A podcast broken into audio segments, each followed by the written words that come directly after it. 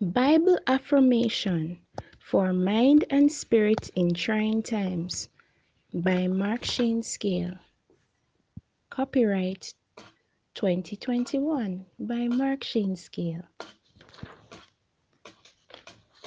Introduction Words are powerful. The words we feed ourselves and others matter.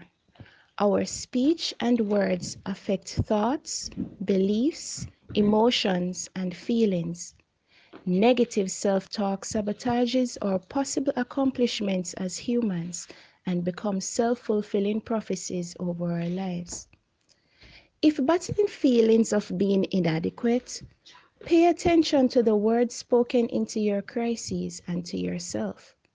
We are part spirit beings created to live on words.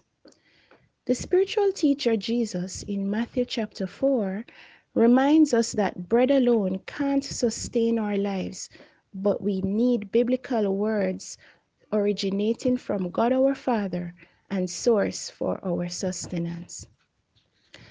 The lessons I learned compiled in this book comes from a place of personal struggle, from a place of personal and other crises today over which I had no control. I learned healthy rituals and ways of coping by paying attention to and speaking affirming words from the Bible. In my mid 30s, my career and dreams in academia stalled at a major roadblock.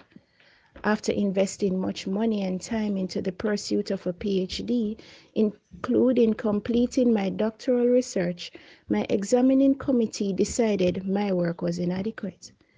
At that time, I had already resumed responsibilities at a university as a lecturer when I learned I had to be a student again. In addition, I spent all the savings my wife and I accumulated